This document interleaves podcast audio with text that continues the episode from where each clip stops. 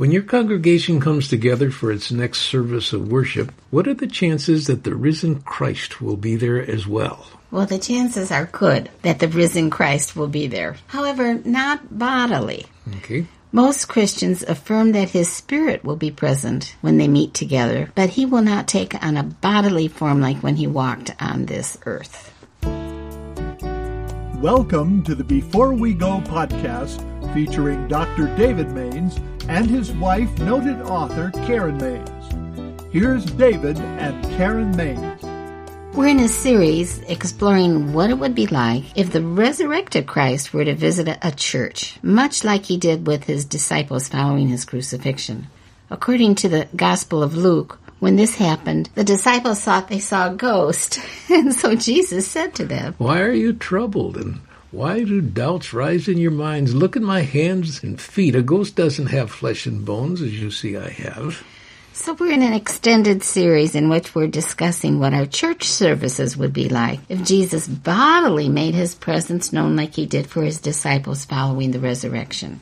Last time we got together on this podcast, we talked about what people's first response would be if Jesus suddenly appeared in the flesh in church. And what did we conclude? Well, I think we said for sure one of the things that people would do would they would enter into worship. Worship means to attribute worth to deity. They would begin to say, "Oh my goodness, can it be? Is it? Mm-hmm. Oh, look at the hands." You know, maybe fall to their knees. I think that would be one of the first reactions. Not maybe not mm-hmm. the only one, mm-hmm. but one of the first reactions is to say, oh, can this really be happening? You know, that overwhelming sense of awe and trying to respond in some sort of human way. Mm-hmm. He wouldn't even have to speak. Just knowing that he's there and mm-hmm. being convinced of it. Not a ghost. Yeah, not a ghost. yeah, that would be quite a thing, wouldn't it? Mm-hmm. Of course, theologically, we're taught that Jesus said, where two or three of you are gathered together mm-hmm. in my name, there I am in the midst of you. But I have this terrible feeling that we do church, we go to church, we're Christian in our spiritual ideology, and yet we don't think about Christ very much, his person very much. We're filled with scripture and just mm-hmm. all of these things. They become routine. They're mm-hmm. good in themselves, mm-hmm. but we haven't made a practice of saying, is Christ present? Is he mm-hmm. present in my day? I think, Karen, it's the gulp factor is yeah, not the, there anymore. Yeah, the gulp factor. And we're told that Jesus said that he had to leave because then the Holy Spirit would come. And of course, the Holy mm-hmm. Spirit is the inward manifestation that is given to every mm-hmm. believer. Mm-hmm. And that is the presence in the person of Christ in that form. But I think the theology of this is not much examined in our lives. Well, we're examining it now, and we said that worship would immediately be the response of mm-hmm. people. They would be on their knees. I think in the ways they know that would be simple. People would begin to sing, mm-hmm. uh, and they wouldn't sing songs about evangelism. They'd sing songs of worship. Yeah, the praise music they know. Yeah, mm-hmm. and praise music is a big part of the songs that go on in terms of churches all mm-hmm. across the land, and that's mm-hmm. a commendable thing. I'm glad for it. Okay, if Jesus bodily visited your church this Sunday, we also believe many would stand patiently in line waiting for the opportunity of speaking briefly with him. If I were the minister, I imagine myself saying, obviously, this is a huge privilege that we have today. I'm not going to preach. Mm-hmm. We're just going to stop and let's line up because a lot of you have wanted the opportunity to speak with His Majesty, mm-hmm. and we're going to allow for that those of you who have special needs, you mm-hmm. may want to come first, but mm-hmm. I think all of us want to have this privilege and so on. And you can picture it in your mind, can't you? Well, and I think there would be this lovely, no, you go first. Because we know often, not always, the things that the people in our congregation are struggling with in their mm-hmm. lives. There may be a, a, cancer, for instance, that's mm-hmm. growing and a death sentence for all purposes has been pronounced. And that person needs to go first and ask for Christ's healing power in their mm-hmm. lives. Then as we're waiting in line behind that and watching those those things ahead of us happen, more thoughts come to our mind as far as what we would like to say to Jesus. Some of us just want to fall at his feet, and some people might want to leave too. there are some people who would leave, I think, mm-hmm. because they don't want to be faced with I the things that his truthfulness would face them with. I'm sure that they're good people, but where they happen to be at the time, they're not feeling comfortable being there with Jesus' presence being so obvious. I had a moment of truth. I've kept a prayer journal for 45 years years. They are in three ring lined notebooks, but I've never gone back over them. And, and so I've been kind of ordering our lives, trying not to leave a total mess as for our kids in case something would happen to us and we would die. So I thought, okay, well, I need to know what to do with these. I'll just toss them. I don't want the kids to worry about this. And I thought, oh, no, I should read through them. And it's been an extraordinary journey into my past and to the things we were praying about. I mean, every journal. Yeah, you called me and say, listen, listen. to this. Mm-hmm. Yeah. But one of the things I noticed was that in my middle years, I'm 80, I think I was much more passionate about wanting the presence of Christ in my life. I would go out to the, little church where we attended that had sacramental services, and I would pray for an hour and a half every week, kneeling at the railing. They had a cross above mm-hmm. the altar, and I would kneel there, and it was just an extraordinary time of being with the Lord. And then I felt like in those journals there was a record of I'm fasting and spiritual exercises that have fallen away from me. Of course, I can't food fast because I have an underweight problem, so that has dropped off. But I think the urgency about the immediacy of His presence, because of my age and because we've walked with the Lord so long and we're not pastoring or the marvelous mystery of it all. I think mm-hmm. that I am not as urgent in needing to have those things in my life. So it was a good reading to go through Mm-hmm. And then the question I'm asking myself are you practicing a Christianity without Christ being in it? We would all say, oh, no, no, of course not. But I think a lot of us do that. We get into the formulas and the formations, but we don't wake up in the morning saying, I get to spend this day in your presence. Holy Spirit, activate yourself through me in a way that I can become more righteous, that I can become more loving, that I'm more sensitive to what's going around me than getting my list all done. I would look back on my life. I didn't keep a journal like you do. I did keep a journal for a long time, but not the details of how I was praying and so on. But you wrote in a journal, but you mm-hmm. just don't have stacks of them. I've kept mm-hmm. mine, whereas you toss yours after you were done with it. That's fair. I would say that my prayer life is much stronger now than it was before. Mm-hmm. I think I was more of an activist. Now I'm able to spend a lot of time with the Lord. Well, I, I, would say two times a day, and those usually involve an hour, hour and a half. I think mm-hmm. that's one of the gifts of age and mm-hmm. our place in life. I mean, it's extraordinary, David. I'm not bragging on you. I'm just saying that this is the reality. You do spend a couple hours every day in prayer. It's a great privilege. Yes. And my health is good. I can fast, but I don't. I think even you making that little mention is a good reminder to me. There's a whole new level I could take things to. It doesn't sound attractive to me, but maybe it's essential to me. So anyway, let's go on with other thoughts we had because if Christ came to our church yeah, bodily. So we've said if he were there, people would worship him. Yeah. And then the second thing I think we'd say is that they would immediately want to be able to talk to him. And we say talk to him, we're talking about what in the church language would be prayer. I want to be able to open my heart to you, Jesus, mm-hmm. if you would put it that way. Mm-hmm. And we said people lined up, they would be very patient. If you think somebody would eventually say, you know, we've been here now two hours longer than normal, could somebody do a McDonald's run? I'd say, no, forget it. Don't even bring it up. Don't. I think that the opportunity to meet with him in his presence would be so mm-hmm. overwhelming mm-hmm. that you don't want to leave. You don't mm-hmm. want to miss this opportunity. I think that I'm even feeling it now Hmm. Why would you walk out because you had something else in your day? You just would be there. You don't know when this is going to happen again. Forget the football, even if your team is the top of the yeah. world. yeah.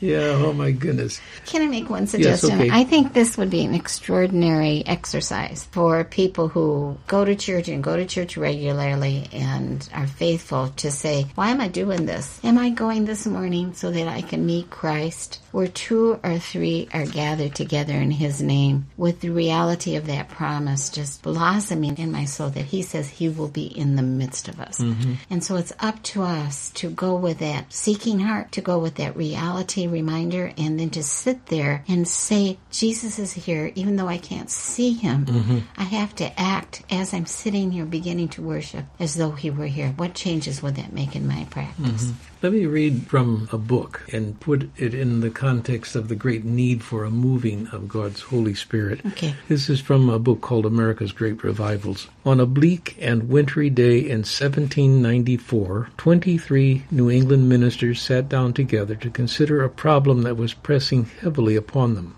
They were disturbed about the spiritual condition of their country. I think we can identify with that. Here was the situation. The effects of the Great Awakening of 1735 had worn off. So now they're meeting in 1794. The seeds of infidelity imported from revolutionary France and watered by such men as Thomas Paine were yielding their poisonous fruit. Eastern colleges were rife with the skepticism of the age. Lawlessness ruled on the western frontier. People were floundering in the bog of confusion created by the French and Indian War and Revolution. There were few churches, few people praying. The established churches, most of whom had sided with England in the struggle for independence, had lost their influence. These ministers were agreed on one thing a revival was desperately needed. What shall we do about it? they asked themselves. The only answer pray. They issued a circular letter calling on church people to pray for revival. They were specific that there be, quote, public prayer and praise, accompanied with such instruction from God's Word as might be judged proper on the first Tuesday of the four quarters of the year, beginning with the first Tuesday of January 1795 at two o'clock in the afternoon, and so continuing from quarter to quarter and from year to year until the good providence of God prospering our endeavors, we shall obtain the blessing for which we pray.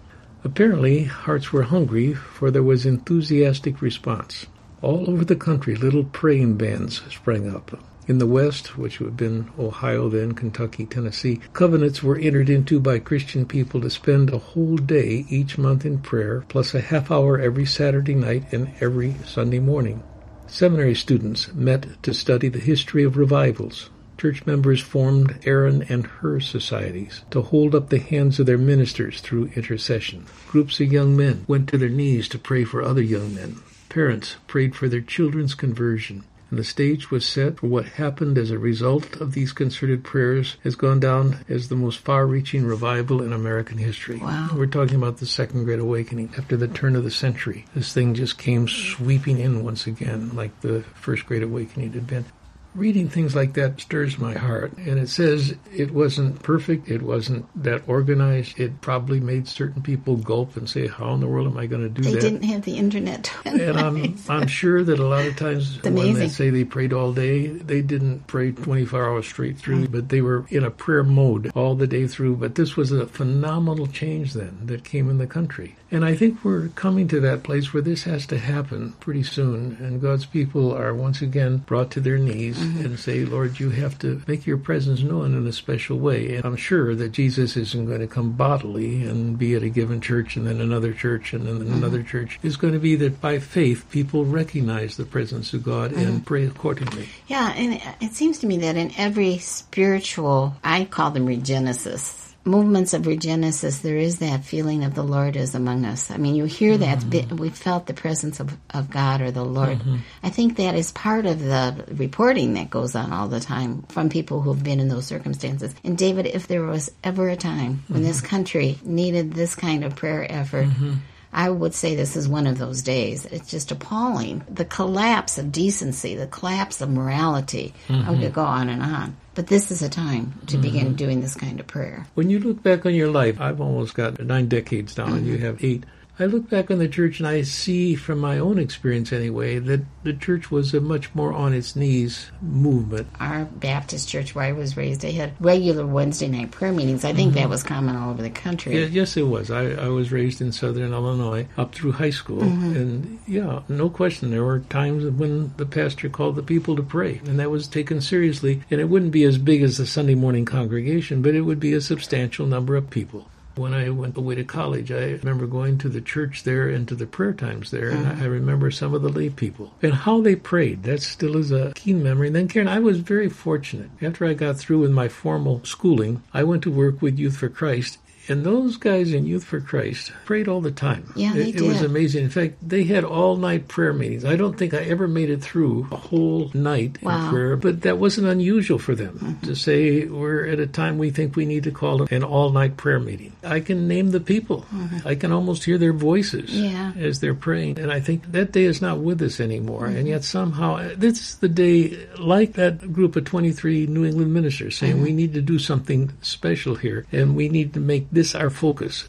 You've had a weekly prayer group. There are people from all over the country. They've been praying for a regenesis in our It's country. the highlight of my whole week. Is it really? Mm, Yes, I look forward to it very much. Mm. I've learned so much. Mm-hmm. I'm probably the one who has the most formal education in terms of spiritual things. Mm-hmm. But these people are my teachers in many ways, and I listen to them. In fact, usually Ron, who's in charge of it, he'll say, "Who wants to begin praying?" I don't like to go first. I like to hear the others pray because it puts me in a mood to pray. Then maybe they feel the same Yeah. It's usually not a problem, and if it is a problem, Ron will just call someone out. And there have been times he said, "David, why don't you pray?" And I say, "My mind isn't in it yet. Could somebody else do it, please?" Then it's time to pray. But those are wonderful mm-hmm. moments for Do me. you feel the Spirit of Christ in those prayer times?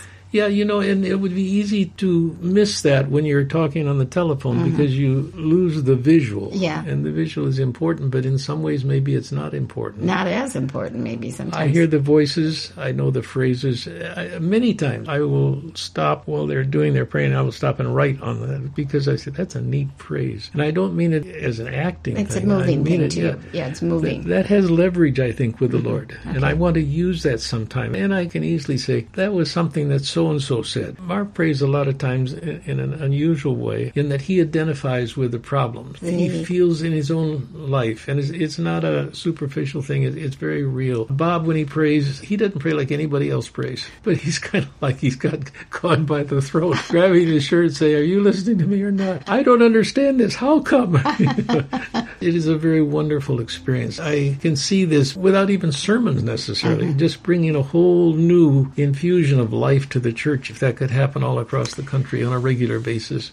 So I'd like to emphasize the suggestion that this Sunday is, or Saturday, whenever you go to church, as people get ready to go to church, they prepare themselves by saying, maybe have a card that you pull out, taped to the back door, whoever to Mm. your car if you're driving over. I am going to church to meet with the real presence of Christ. Yeah, not a ghost. Not a ghost, not an idea, not a thought, but the real presence of Christ. And I'm going to pray that we will know his presence in our church this coming day. That would be wonderful. I mean, when people come to the church, they're greeting one another, and Yeah. there's a great sense of love, and that's all very beautiful. And you've hustled and bustled to get mm-hmm. there, and it can be kind of frantic mm-hmm. getting off to church in the mornings. Yeah. Okay, we're trying to get a feel for what would happen if Jesus came bodily. We mm-hmm. know that's not going to happen. He will come bodily someday when he returns in power and great glory. But in a given local church, this Sunday after Sunday, he's not going to be there physically, but he will be there by his Spirit. Right. If it helps us to imagine it in a physical sense, then fine. We will use that as a spiritual aid. There's mm-hmm. nothing wrong. God has given us our imagination. Mm-hmm. And we'll talk further next week. I would say specifically where we will take this, but I got three that I'm working with, and I don't know which one I want to choose to be the So we're emphasis still we're in, talking in about. process here. So There we are, yes. Thank you for joining us. Thank you for your faithfulness as well, Dean. You've been listening to the Before We Go podcast. And if you would like to write to us, please send us an email at the following address hosts at beforewego.show. That's all lowercase letters, hosts at beforewego.show. If you've enjoyed this podcast, please remember to rate, review, and share on whatever platform you listen. This podcast is copyright 2023 by Mainstay Ministries, Post Office Box 30, Wheaton, Illinois 60187.